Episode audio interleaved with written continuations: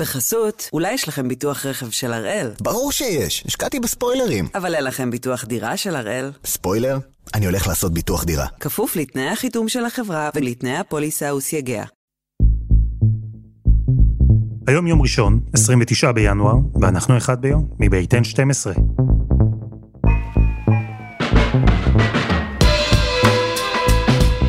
אני אלעד שמחיוף, ואנחנו כאן כדי להבין טוב יותר מה קורה סביבנו, סיפור אחד ביום, בכל יום.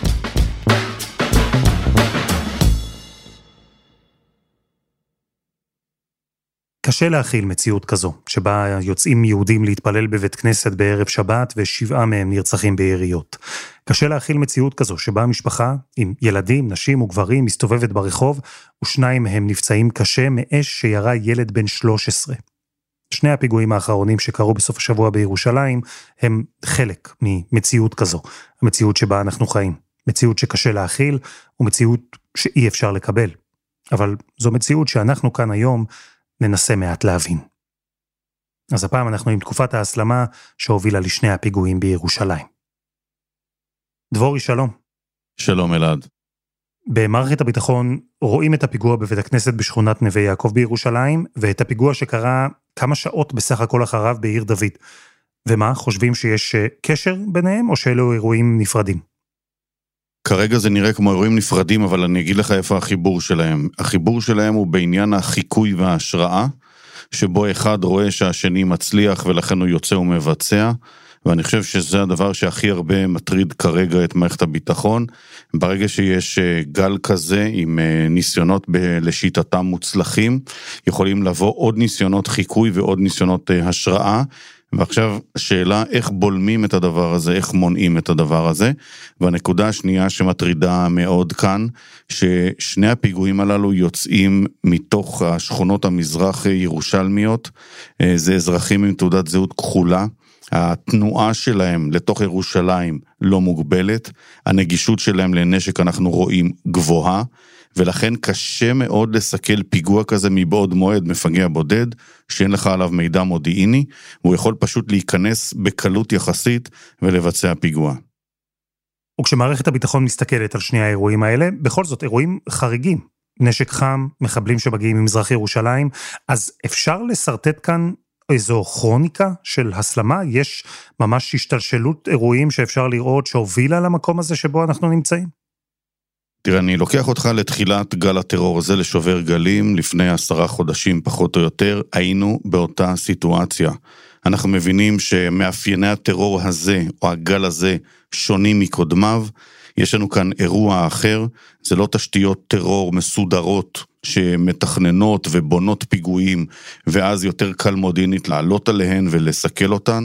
פיגועים בתוך ערי ישראל, אתה זוכר, באר שבע ועד uh, תל אביב וחדרה, ולמעשה הפתרון המיידי שאז uh, נקטו במערכת הביטחון היה תגבור מאוד משמעותי של כוחות והרוויה של השטח, הרבה מאוד שוטרים, הרבה מאוד לוחמים, שאם כבר יש פיגוע, שיהיה מישהו שיגיב מהר עם נשק ויעצור את מסע ההרג, זה בדיוק מה שלא היה. בפיגוע בבית הכנסת בנווה יעקב ביום שישי בלילה. והדבר השני, עיבוי וטיפול בקו התפר. צבא כבר הקפיץ לשם עוד גדוד במהלך סוף השבוע, ההבנה שזו נקודת תורפה, והנקודת תורפה השנייה שאנחנו רואים, קו התפר בירושלים. איך חוסמים את הדבר הזה ממפגעים, אבל אתה צריך לבדל אותו מאוכלוסייה אזרחית תמימה, שנכנסת לעבוד בירושלים, לקבל שירותים בירושלים, ולמעשה היא חלק מהעיר ירושלים. זהו, הזכרת את שובר גלים, זה מבצע שבא במטרה להתמודד עם גל הטרור שאנחנו רואים עדיין, וזה טרור שיש לו מאפיינים ייחודיים, כמו שראינו בפיגועים בירושלים בסוף השבוע. ראינו את זה גם בפעילות יומיומית כמעט של צה"ל ביהודה ושומרון. אנחנו מדברים על פעילי טרור עם גישה לנשק, הם לא מפחדים להתעמת עם צה"ל, ובכלל, הם מחזיקים בעמדות מאוד קיצוניות נגד ישראל. במקביל לכל מה שתיארנו כאן עכשיו, אלעד, יש עוד מורכבות אחת נוספת. הסיפור של חוסר המשילות של הרשות הפלסטינית, במיוחד בצפון השומרון, שכם, ג'נין, ופיגועים שיוצאים משם, פיגועי ירי כנגד הצבא, אבל גם כנגד אזרחים במרחב הזה של השומרון. ואל מול הדבר הזה, אל מול מה שהוגדר בשב"כ, בצבא, פצצות מתקתקות, נכנסים גם אה, לתוך מחנה הפליטים גם באור יום, גם במחיר של אה, חיכוך גבוה, שזה אומר היתקלות, זה אומר נפגעים, זה אומר אה, מהלך שאולי יכול להביא להדלקה או לתסיסה בשטח, כי אתה הולך לסכל פיגוע שאם לא היית אה, עוצר אותו, אז יכול להיות שהוא היה פוגש אותנו אחר כך בתל אביב או בבני ברק, והיו שם מטענים עם פוטנציאל גבוה לנפגעים רבים. ולכן זה איזשהו שיקול שאתה לוקח אותו כל הזמן, כמה להיכנס פנימה, כמה לעבוד בתוך המקומות האלה, אבל אנחנו רואים מההיסטוריה. טרור אתה צריך לפגוש במקום שבו הוא אה, נוצר, במקום שבו הוא מתפתח. אם אתה לא תטפל בו שם, אז הוא יפגוש אותך במרכזי הערים. אז ראינו לא מעט uh, מפגשים כאלה של צה"ל עם הטרור שמתפתח במחנות הפליטים, ועדיין, דבורי, תקן אותי אם אני טועה, הפעולה שראינו ביום חמישי האחרון בג'נין, מסתערבים שנכנסו למחנה הפליטים שם במשאית חלב, ניסיון לעצור מבוקשים, חילופי אש, אפילו טיל שנורה לעבר בית, הרוגים פלסטינים בפעולה הזו, פעולה שכוונה נגד אה, חוליית טרור ספציפית, פצצה מתקתקת, הגדירו אותה. זו הייתה פעולה חריגה. היא הייתה חריגה בשני היבטים. א', יושבים על התשתית הזו כבר זמן ומבינים שהיא זוממת פיגוע משמעותי. זה היה אה, פיגוע שאמור היה להגיע לעורף במתווה של פיגוע תופת. והדבר השני, כשאתה מבין שהם אה, מתכנסים באותה דירת מסתור, גם שזה יוצא בלב מחנה הפליטים, במקום שהוא מאוד צפוף, מקום שהם חשים בו בטוחים, שהם מוקפים בו במאות ואולי אפילו יותר של חמושים, אתה מקבל את ההחלטה להיכנס פנימה כי יש לך את היכולת מבחינה מבצעית, מבחינת היחידות שלך, ומכיוון שידעו מראש שמדובר בתשתית קשוחה, הכניסו לשם ארבע יחידות, זה מאות של חיילים, שבעצם הקיפו את המרחב הזה, בודדו אותו, והדבר הזה, כשאתה פועל, כפי שתיארתי לך עכשיו, עם מאות לוחמים שלך בתוך מחנה הפליטים, מול מאות חמושים שלהם, זה מה שמכתיב את כמות ההרוגים ואת כמות הנפגעים. ואיך התנהלה הפעולה בג'נין? מה ראינו שם? כשנכנסים לתוך אירוע כזה, אתה רוצה קודם כל לכתר את הבית שבו מסתתרים המבוקשים, מבלי שהם יבחינו שנכנסת, ולכן הכוח הראשון שנכנס, נכנס בצורה מסוערבת, כאשר אה, למעשה הוא תופס את כל הנקודות שמסביב לבית, ומונע מה שמוגדר בצבא ברחנים. ואז נכנסים הכוחות הגלויים, ואז בעצם הכוח נחשף, ובעצם יש שתי אפשרויות. אנחנו שומעים את אותו רכז שב"כ שמתקשר לאימא של אחד המבוקשים ואומר לה, דברי איתו, שיסגירו את עצמם, כי אם לא אנחנו נהרוג אותם.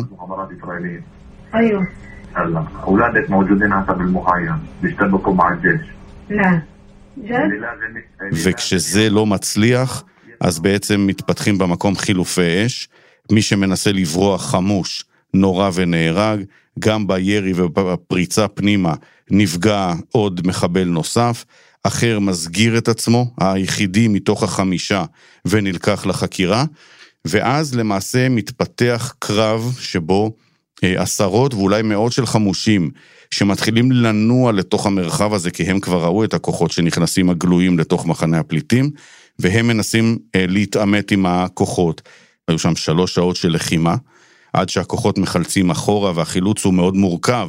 אתה רוצה לצאת בהפתעה מנתיב אחר מזה שנכנסת, אתה לא רוצה לחשוף את הלוחמים אה, לאש, ולכן גם זה צריך להיות מנוהל בצורה חכמה, ועדיין אה, נורתה ונהרגה שם פלסטינית בת 60, ובצבא בודקים את הנתונים הללו, ויש אה, חקירה או תחקיר מבצעי כדי להבין האם זה קרה מאש של צה"ל, האם זה קרה מאש של החמושים, ראינו גם בעבר שגם זה קרה וגם זה קרה, ולכן אתה רוצה לבחון ולבדוק את עצמך בהיבט הזה.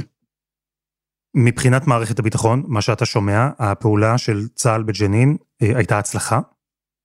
בסוף אתה בודק את עצמך בכמה אה, מעגלים. אחד, האם הצלחת לסכל את הפיגוע הזה?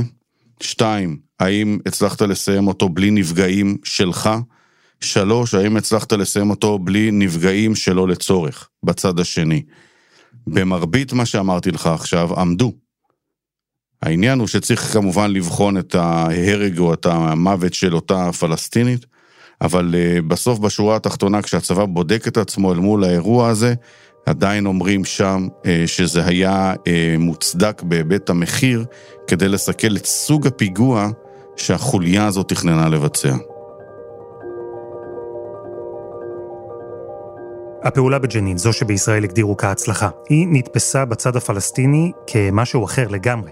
ולא, הפעולה הזו לא התחילה את גל הטרור הנוכחי, היא גם לא בגדר עימות שלא ראינו בעבר. ראינו אפילו ספציפית עימותים כאלה שם, במחנה הפליטים.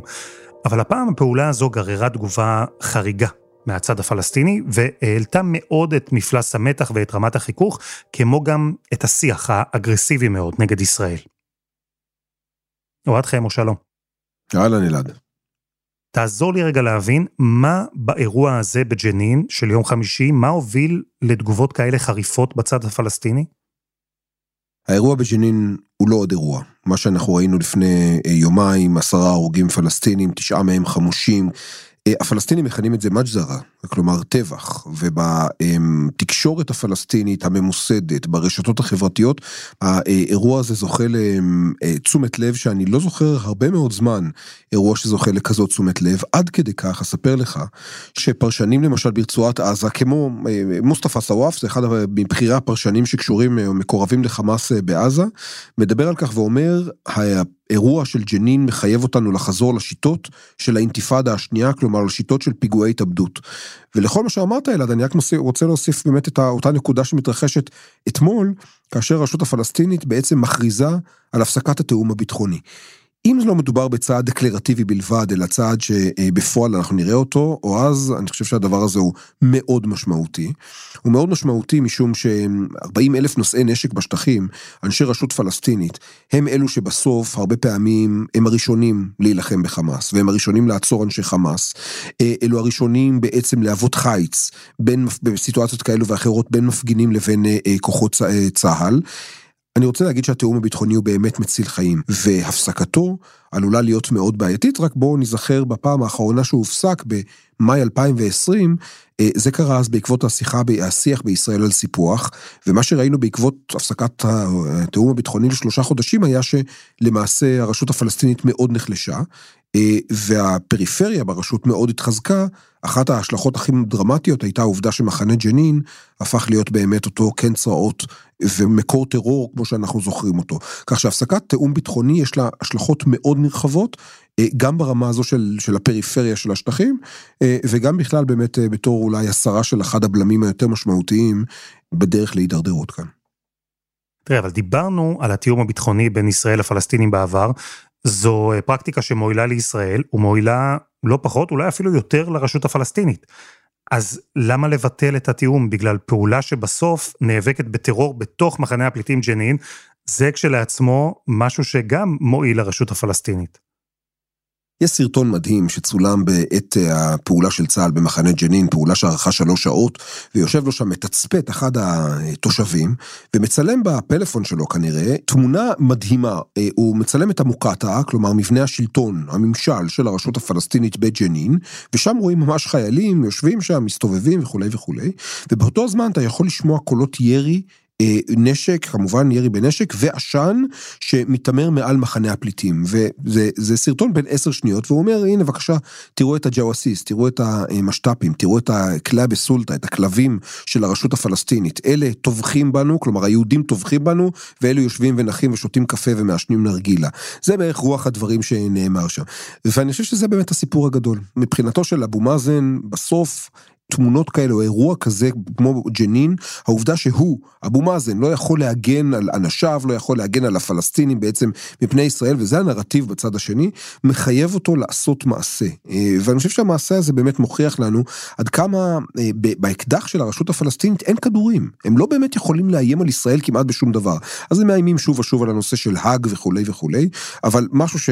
אמור להכאיב לישראל, אחד הדברים היחידים בעצם שהרשות יכולה לעשות, אה, זה באמת לעצור את התיאום הביטחוני, ושוב אני אגיד, אני לא קיבלתי עד עכשיו סימנים לכך שזה באמת נעצר, אנחנו שמענו הצהרות, אבל זה נורא מעניין להבין את זה. אני חושב שזה באמת הסיפור הגדול של מה שאנחנו אה, אה, רואים כאן.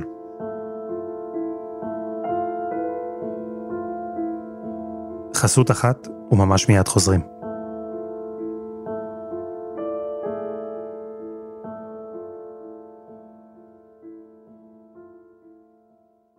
בחסות, אולי יש לכם ביטוח רכב של הראל? ברור שיש, השקעתי בספוילרים. אבל אין לכם ביטוח דירה של הראל. ספוילר? אני הולך לעשות ביטוח דירה. כפוף לתנאי החיתום של החברה ולתנאי הפוליסה וסייגיה. אנחנו עם שני הפיגועים הקשים בירושלים ועם תקופת ההסלמה שקדמה להם. חמו, אה, תעזור לי לחבר בין כל הנקודות שדיברנו עליהן, כי הרשות הפלסטינית מוחה על פעולות צה"ל נגד מחבלים במחנה הפליטים ג'נין. בסוף השבוע שני פיגועים בירושלים, ראינו ניסיונות לפיגועים גם במקומות אחרים. מה, אם בכלל, קושר את כל אלה? כי לכאורה, יש פה זירות שונות, יש פה שחקנים שונים, יש פה אינטרסים שונים. לכאורה, אתה יודע, זה הייתי אומר ה-wishful thinking הישראלי, לבוא ולהפריד בין הגזרות. בסוף אתה מדבר מבחינה, מהרבה בחינות על כך שמדובר ב... זירה אחת או כמעט זירה אחת ובאמת זו הפנטזיה של חמאס ולשם מכוונים כל המאמצים שלה לקשר בין כל הנקודות. אתה יודע ההישג ההיסטורי הגדול בשומר חומות היה העובדה שמאז לדעתי 48 בפעם הראשונה חמאס הצליחה לחבר את כל הנקודות כולל את לבנון. וכמובן הנקודה החשובה ביותר אז הייתה ערביי ישראל אה, לפני לפני כשנתיים. אז פה אנחנו מדברים באמת על גיאוגרפית לא אותם גזרות ועדיין יושב לו אותו צעיר מזרח ירושלמי רואה את מה שקרה במחנה הפליטים ג'נין יושב אותו איש ג'יהאד איסלאמי מרצועת עזה רואה את מה שקרה במחנה הפליטים אה, ג'נין, וכך כמובן לגבי צעירי הגדה, בסוף הכל קשור להכל. עכשיו, צריך להבין שמה שמעניין באמת זו הזירה, והייתי אומר שמזרח ירושלים זו הבטן הרכה של ישראל. מדוע אני אומר את זה? משום שלכאורה יש שלוש זירות עיקריות שהפלסטינים יכלו לנקום בהן. זירה ראשונה רצועת עזה. ועדיין, עשר רקטות, בשעה 12 בלילה ובשלוש לפנות בוקר. ג'יהאד איסלאמי עומד מאחוריהם, חמאס מחייב אותו שלא להסלים יותר מדי את המצב. אה, חמאס יודע, יוצא בידי חובתו בכך שהוא אה, יורה נ"מ לעבר אה, כלי טיס של חיל האוויר, אבל בסוף עזה יוצאת ידי חובה, זו האמת. עזה לא באמת רוצה הסלמה, אבל הנקמה מבחינתם פחות לא תגיע משם עכשיו, יותר מזה אני אגיד לך. כל מה שהיינו צריכים לעשות זה להאזין לדברים של יחי סינואר אה, ב-14 בדצמבר 2022, לפני פחות מחודש. הוא אומר, אנחנו עזה את שלנו עשינו, אנחנו הקרבנו, אנחנו אה, אה, לחמנו, אנחנו ספגנו, עכשיו הגיע תור הגדה ומזרח ירושלים, והנה, מבחינתו זה מה שאנחנו רואים כאן. אז זה בהקשר של עזה. בהקשר של יהודה ושומרון, יש, יש פיגועים עדיין, אנחנו למשל ראינו את גובה האריות רק ב-24 שעות האחרונות לקחו אחריות על ארבעה פיגועי ירי, ועדיין בסוף צריך לומר הבטן הרכה זו מזרח ירושלים. אתם מדברים שם על אנשים שהם ניידים מאוד, אנחנו מדברים על אנשים שמחזיקים בנשקים, הרבה מאוד נשקים במזרח ירושלים, ובעיקר חדורים במוטיבציה. וזה הסיפור הגדול, המוטיבציה הזו, אה, וזה מתקשר, הייתי אומר, אה, אלעד, כבר, אתה יודע, לאינתיפאדת הסכינים מאז ספטמבר 2015, מאז אנחנו באמת רואים את אותו טייפקאסט, את אותו, אותה אוכלוסייה, אותם צעירים מזרח ירושלמים, זה יכול להיות משועפאט ומעיסאוויה, מעטור או מכל מקום אחר, אה, מחזיקים בפרופיל מאוד דומה אני חייב לומר, והחבר'ה האלה מונעים במוטיבציה של שנאה גדולה, של נקמה, ולכן אותי באופן אישי לא מפתיע באמת שהנקמה מגיעה מהמקום הזה, הגיאוגרפית ממזרח ירושלים, ומצעיר שבאמת עונה לכל, ה, לכל הפרופילים האלה. אז בואו נדבר על אותו צעיר שהגיע בערב שבת לבית כנסת בנווה יעקב וירה על היהודים שהיו שם. מי הוא?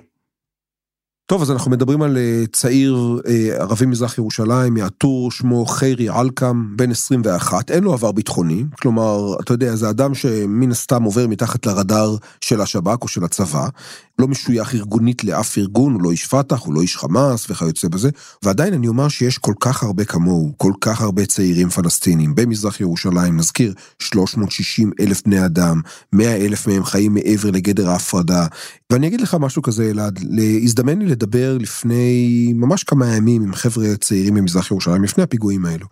אה, דיברתי איתם, וזה היה פשוט מדהים לשמוע את הטקסטים. כולם מדברים באותה שפה. כולם מדברים בשפה של פיגועים, כולם רוצים לבצע פיגועים, או אומרים אנחנו תומכים במבצעי פיגועים. כשלא צילמתי, אתה יודע, ברגעים שהורדתי את המצלמה, זה היה פשוט מדהים לראות את הכנות הזו שפשוט יוצאת מהם, והאמירה הפשוטה שהם מבחינתם טוב מותם מאשר חייהם, ומדברים באמת בשפה הזו של אה, של פיגועים ושל אה, שהדה, כלומר להפוך להיות שהידים, ושל הרג של יהודים ושל נקמה. ואם אני מזכיר נקמה, אז אני רק אומר שבמערכת הביטחון מדברים על כך שהם כן מוצאים לינקג' אמיתי, קשר אמיתי, בין העובדה שחלק גדול מהפיגועים של השנים האחרונות תאונות שנעשו על ידי צעירים אה, פלסטינים, בעיקר במזרח ירושלים אגב צריך לומר, אה, נעשו לאחר שקרוב משפחה או חבר של אותו מפגע נהרג. כלומר יש פה נקמה מיידית. קח את הדבר הזה, תוסיף את זה כמובן לכל הנושא של האדרת אותם מפגעים, ואלעד, אתה יודע, זה היה מדהים, קמתי היום בבוקר, נכנסתי לטוויטר שלי, ומה שאני ראיתי, זה אדם שהופך להיות באמת גיבור, אתה יודע מה? רוקסטאר. חיירי אלקם, מחבל, בן עוולה, הופך להיות רוקסטאר. ברשתות החברתיות הפלסטיניות. התמונות שלו שמעטרות את הרשתות, התמונה שלו על רקע אל-אקצא. זה מזכיר מאוד את התרבות האיקונוגרפית של השהידים של האינתיפאדה השנייה, כלומר, ממש האדרה של האנשים האלה, הפיכה שלהם למיני אלוהים, זה הייתי אומר 15 דקות של תהילה. ואותו פאדי אלקם המחבל שזוכה ל-15 דקות של תהילה, יושבים אתה יודע, עשרות אלפים, מאות אלפים של פלסטינים צעירים, תושבי מזרח ירושלים, תושבי הגדה, וחלקם חולמים, חולמים להיות כמוהו. כי המציאות היא מכוערת ורע להם, ו- ו- ויש להם בעיות, גם אישיות, וגם, אתה יודע, אה, אה, שנאת יהודים והסתה וכולי וכולי. ותחשוב על זה, שאומר לו אותו, כנראה אותו ילד בן 13 מסילואנה בו היום, מה הוא אומר לעצמו? הוא אומר לו, גם אני רוצה להיות כזה. דבורי, אני תוהה איך מערכת הביטחון, הישראלית במקרה הזה, אבל איך בעצם כל מערכת ביטחון, יכולה בכלל להתמודד עם איום כזה, עם צעיר בן 21, בלי עבר או קשרים לטרור, או עם ילד בן 13 שלוקח אקדח ועולה על אוטובוס. איך אפשר בכלל לסכל באופן אה, סיסטמטי רצף אירועים כזה? זה באמת מאוד מאוד קשה ומאוד מאוד מורכב, ואם אין מודיעין אז אתה הולך למעגלי האבטחה האחרים. מעגלי האבטחה האחרים זה בידוק, זה אבטחה, זה הרוויה של השטח באנשי כוחות ביטחון, זה מענה מהיר כשמשהו כבר מתחיל. אחרת קשה מאוד לעצור את הדברים האלה.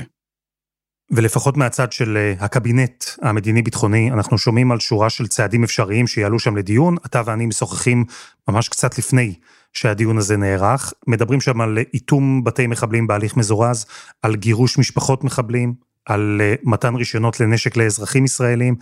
יש כל מיני צעדים שנשקלים, מערכת הביטחון מן הסתם גם מחזיקה בדעות משלה.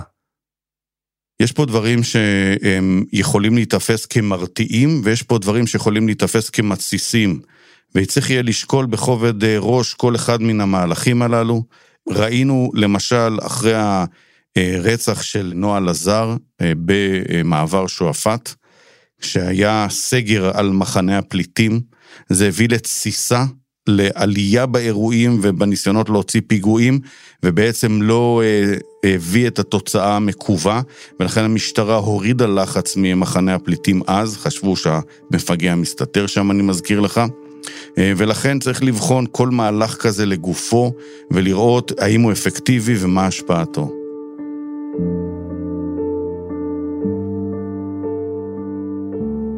ניר דבורי, תודה. תודה, אלעד. ותודה לאוהד חמו.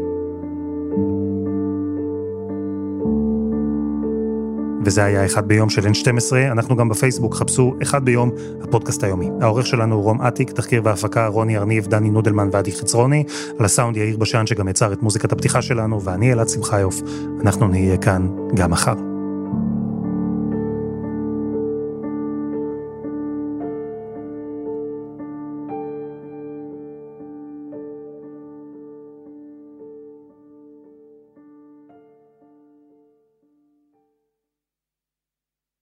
בחסות, אולי יש לכם ביטוח רכב של הראל? ברור שיש, השקעתי בספוילרים. אבל אין לכם ביטוח דירה של הראל? ספוילר?